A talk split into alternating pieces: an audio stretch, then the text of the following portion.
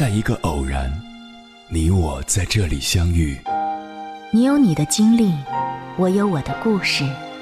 因为彼此的寻觅，我们走到一起。千山万水只为你，捎来谁的秘密？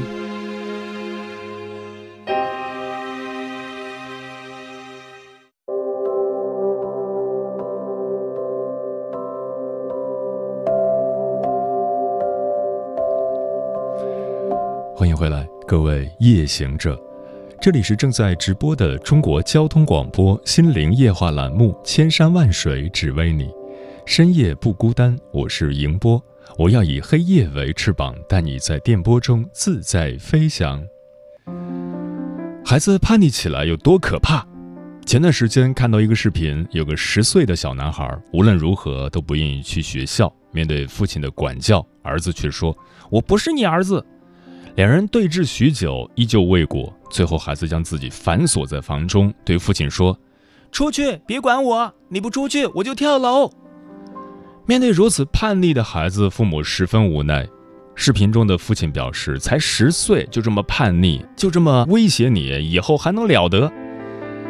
生活中也是如此，很多父母都为孩子的叛逆头疼不已。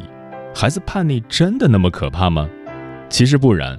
在心理学上，叛逆实则是自我意识强烈爆发的表现，是打破原我、获得新我的过程。对于孩子叛逆，父母们不必当作洪水猛兽。每个健康的人一生中都要经历叛逆的时期，叛逆的过程是寻找自我的过程。通常情况下，叛逆在一个人的幼儿时期就开始了。二到三岁是第一叛逆期，也称宝宝叛逆期。这时，孩子的自主意识开始萌芽，对周围世界产生探索的冲动，初步有了自我与需求的概念。但是，由于此时语言功能与表达系统还未发育完善，与父母交流通常会嘴驴唇不对马嘴，所以会产生叛逆表现。比如，给他不喜欢吃的食物，他会直接摔碗。玩具要自己摆放，别人动就会发脾气等等。英文中的 “terrible two” 可怕的两岁，说的就是这个时期。六到七岁是第二叛逆期，也称儿童叛逆期。这个时期主要是由于孩子独立意识的觉醒，最大的表现就是凡事都要自己做，不容许别人插手插嘴，对于父母的干涉会顶嘴发脾气。此外，孩子开始对自尊有了概念，开始不满于外界的各种规则。十二到十六岁是第三叛逆期，也称青春叛逆期，这便是大家广义上认知的叛逆期，也是让家长们最头疼的一个时期。在这个阶段，孩子的自我意识与独立意识进一步增强，开始渴求平等，渴望独立，追求自我。尤其不满于父母的说教与强制，更会采取激烈的反抗措施。其实每一次叛逆都是由封闭世界向开环世界的试探。有些孩子由于父母的压制或者自我觉醒缓慢，可能会出现延迟叛逆，延迟时间不定，可能是大学时，可能是工作后，可能是结婚后，也可能是中年时期，甚至可能是暮年时。所以，作为父母，不要害怕孩子叛逆，也不要强迫孩子妥协。延迟叛逆比孩子小时候叛逆代价更大。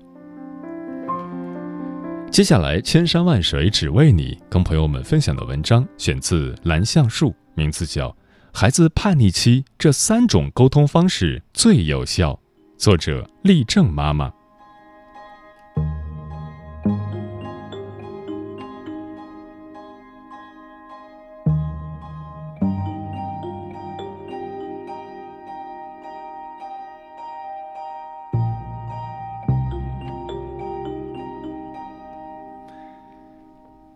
刚学会走路的小屁孩进入可怕的两岁，就开始把“不要不要”挂嘴边；再到七八岁狗都嫌的年纪，动不动就跺脚，哼的一声就开始闹脾气；到了青春期，一点就着的顶嘴、摔门，甚至离家出走。面对青春期百般不顺的孩子，家长时常会忍不住问：孩子为什么会叛逆？答案其实很简单，因为他本事大了，因为长大，所以要夺权。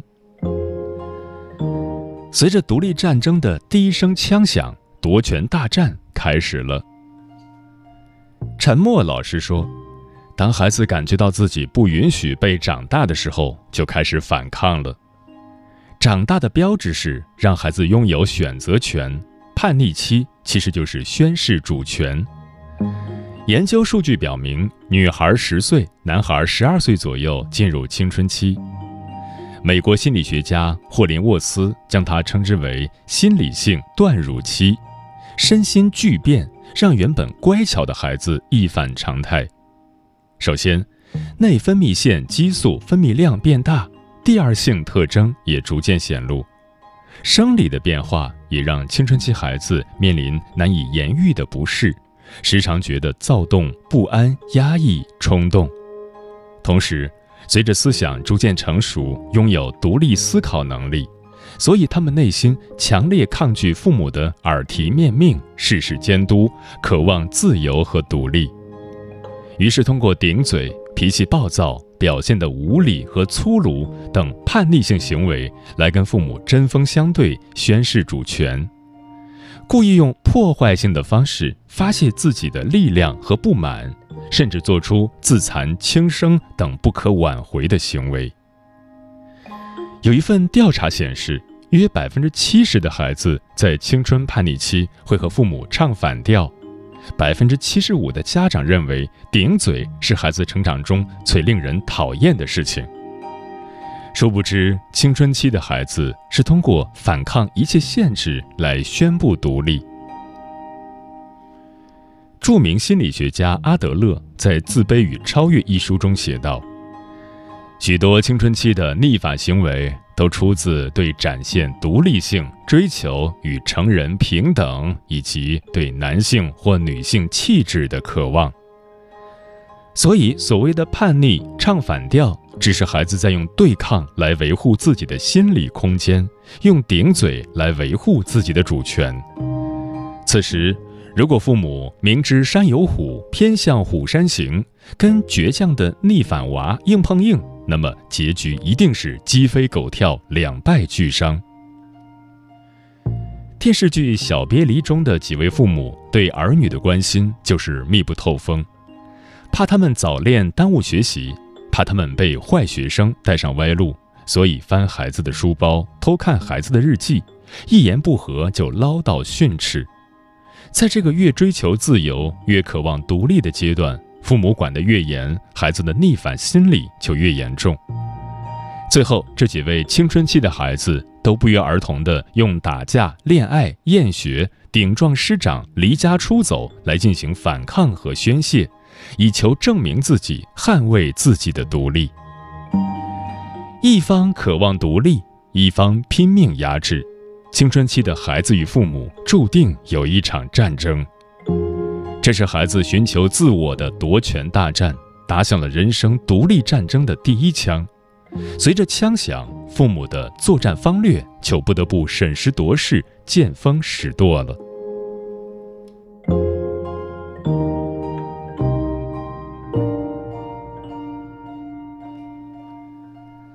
放权，叛逆期的体面后退。许多人说。两岁的叛逆能忍，十二岁的叛逆难扛。父母最大的卑微就是孩子到了青春期，青春期的叛逆能够折磨得你黔驴技穷，身心崩溃。无论你多努力，想要顺应孩子成长的变化，想方设法应对他们各种怪异的行为，可是常常一片冰心，一腔关怀，一张笑脸，迎头怼上的却还是冷冷的背影。扎心的顶撞，嫌弃的白眼。其实，与其说青春期的孩子最叛逆，不如说青春期的孩子最脆弱，最需要父母爱的滋养。冷酷桀骜的外表底下，往往藏着的是一颗炙热的、渴望被理解和接纳的心。在这里，给家长提供三点建议：一、争权不是逆反，而是成长。独立性和依赖性的矛盾相依，是叛逆期孩子心理的最大特点。渴望独立，但思想尚未成熟，社会经验匮乏，经济和生活都还需要依赖父母，心理上的脆弱和无助，更让他们盼望得到父母的关怀。所以，又想逃离又离不开的心理矛盾，只能用外在张牙舞爪的挑衅来彰显自我，寻求关注和理解。渴望孩子成长，又不舍得放手，同样是父母内心最大的矛盾。许多父母跟孩子最大的争执是，父母总是打着“一切都是为你好”的旗帜规划孩子的人生，希望孩子能够按部就班。走在自己铺设好的康庄大道上，兴趣班是父母选好的，学校也是父母筛过的，填报志愿是父母决定的，就连每天吃饭、穿衣、出行、交的朋友、做的练习册，父母都恨不得一一包办，理由就是希望让孩子走最少的弯路，收获最有利的人生。所以，当孩子揭竿而起，竖起独立的大旗。要求走自己的羊肠小路时，父母的内心难以接受，仿佛那是一场毁灭人生的自杀式奔赴。孩子渴望探索自己的人生，父母认为孩子会毁了自己的人生，一场相互对抗的权力之争就此爆发。韩国首尔一所知名小学的校长李柳南是一位颇受盛誉的教育专家。可大家却不知道，他曾经被青春期的儿女视如仇敌。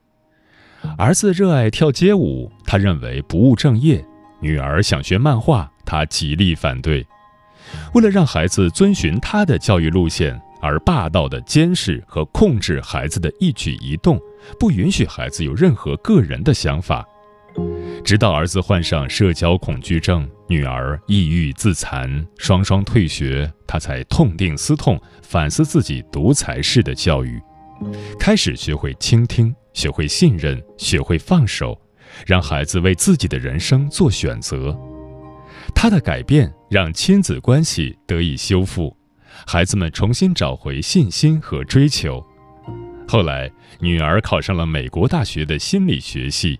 成为唯一一个成绩拿全 A 的留学生，儿子也考取了哲学系研究生，立志成为一名作家。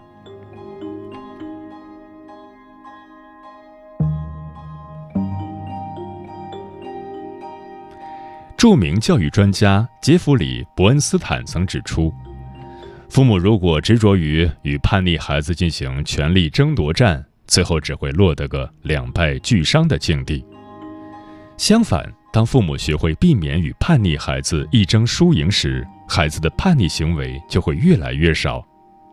每一场叛逆之战都是孩子争取做自己的较劲，每一个唱反调的台词背后都是在呐喊：“我长大了，请允许我做主。”如果父母能够明白成长是必然的事，而成长又伴随着孩子的独立，独立。预示着父母需要放手，父母的痛苦感就可以降低，与孩子的叛逆期大战也能得以平稳过渡。寻找自我，学会独立，是孩子成人的功课；接受成长，体面退出，则是父母的必修课。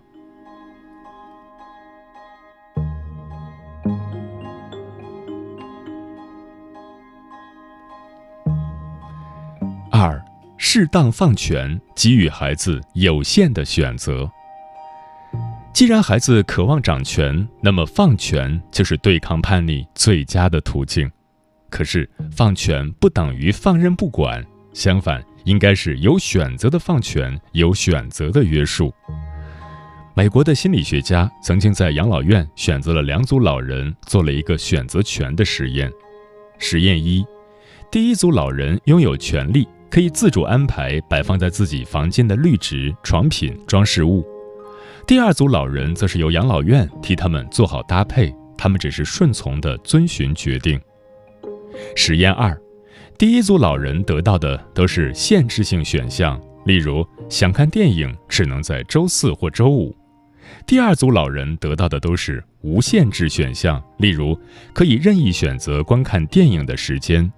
结果，两组老人在执行选项一段时间后，第一组有选择但受限制的老人却更加快乐，个人价值感更强。这个结果也印证了心理学家的观点：拥有选择权、控制感和胜任感，可以让人变得更积极乐观、有责任感。更有助于身心的健康。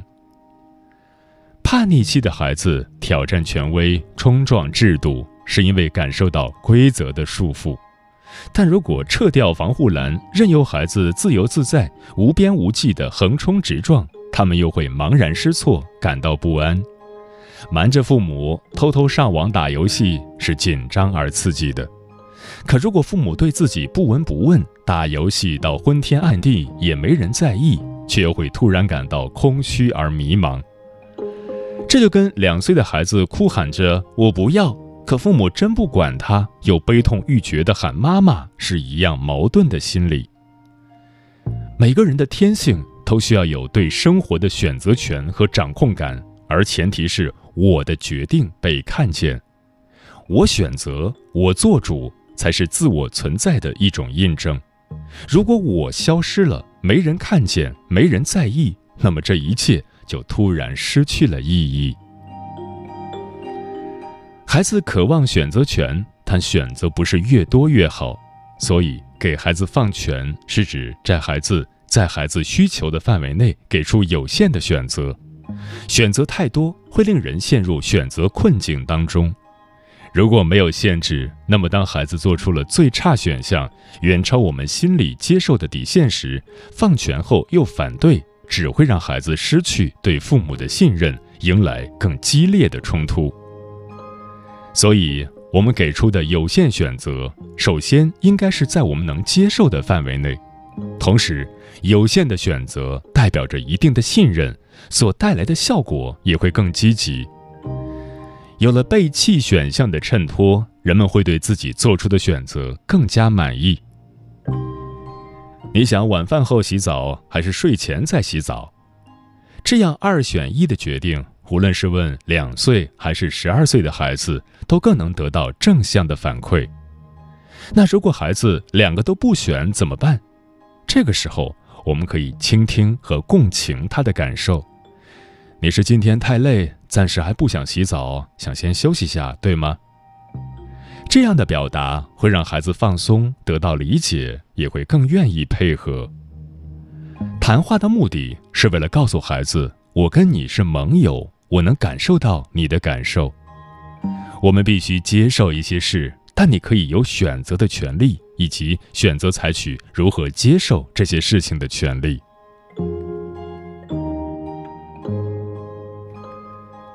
争权大战的背后，其实孩子要的就是尊重。经常对孩子说：“你可以自己决定选择这件事”，是一种信任。来自父母的信任可以减少敌对的博弈，增进亲子之间的和谐，也能让孩子慢慢形成自己对事物的判断和理解。面对叛逆的孩子，高高在上的控制命令。口若悬河的说教指挥通常无益，适当抛弃自己的权威，放下父母的架子，与孩子站在平等的位置，更容易降服孩子的叛逆，让孩子的行为回到正常轨道。孩子的叛逆就如同拍皮球，你越用力拍打，他越鼓足劲儿反弹；相反，你如果轻轻滚动，他反而顺着你要的方向前行。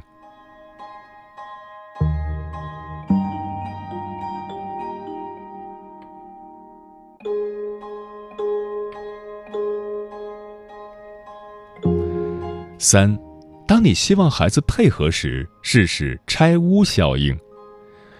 可是，总有一些事情是必须要做，但孩子不愿配合的，例如堆积如山的作业、疲于奔命的培训班、高强度的体育锻炼等等。那么，我们可以试试用拆屋效应的方法来引导孩子顺着我们想要的方向前进。何为拆屋效应？这个词最早源自鲁迅先生无声的中国译文，他指出，国人的性情总是喜欢调和折中的。譬如你说这屋子太暗，说在这里开一个天窗，大家一定是不允许的。但你主张拆掉屋顶，他们就会来调和，愿意开天窗了。这种先提出难以完成大要求，再适当的让步，提出小要求，对方会权衡利弊，更容易接受后者。心理学上称之为“拆屋效应”。简而言之，就是以退为进。例如，女孩在冬天坚持要穿一条短裙出门，比起坚持让她换回长裤、披个外套的建议更容易被接受。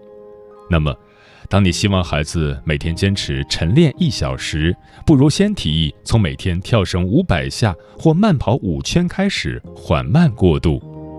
在这过程中，通过积极的赞赏、鼓励，他逐步增加锻炼时长，最终达到晨练目的。拆屋效应在心理上会让孩子看到父母的退让，也让孩子在面对困难时带来缓冲区和安全感。拆分目标，难度逐级递进，孩子在做事情的时候就会更加有信心和动力。想让孩子配合，需要的不仅是曲线救国的套路，玩的还是心理战术。让孩子赢了父母，让父母赢得孩子。每一个叛逆期的孩子。都是希望通过战胜父母来宣示自己的独立。为人父母在这场战役中需要做的就是体面后退，放下焦虑，理解和接纳这个阶段的孩子，建立安全型的依恋关系，支持独立，也愿意给予支持，鼓励探索，也提供安全的港湾，赋予选择权，但也引导方向，帮助他养精蓄锐。也助力他冲击激流险滩。虽然父母看似失去了对孩子的掌控权，却赢得了孩子的心。不战而胜是这场夺权大战最好的双赢结局。养育是一场盛大的告别，懂进退才能成全孩子，懂放手他才能展翅高飞。相信孩子成长的蜕变虽然带有阵痛。但破茧成蝶，却终会迎来光明。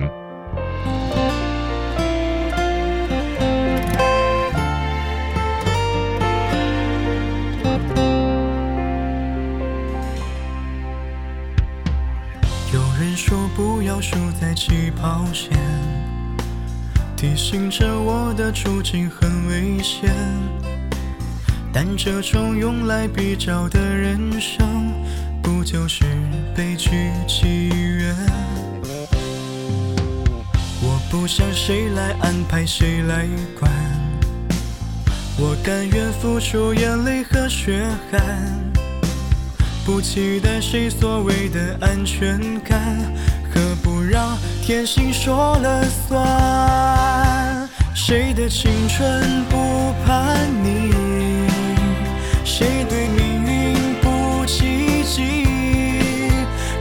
中绝境里窒息的空气，等你习的时机。谁的青春不叛逆？谁的命运都如意？当泪水弥漫了眼底，为这青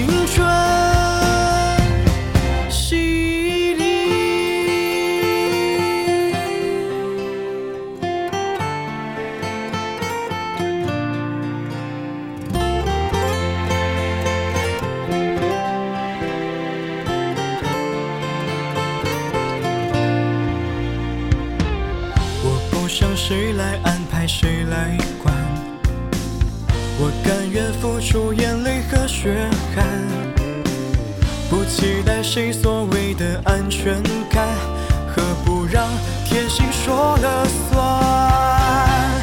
谁的青春不叛逆？谁对命运不积极？低谷中绝境里窒息的空气。等你。息的时机，谁的青春不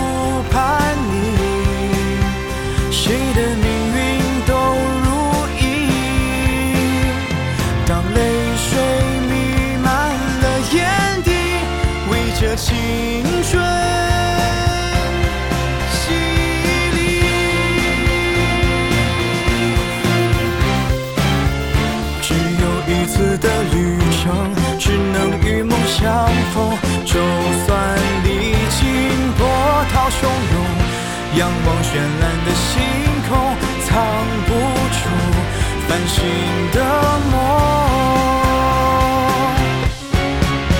谁的青春不叛逆？谁对命运不积极？漆黑中，大雨里，执着的专心，目光更加坚定。谁的青春不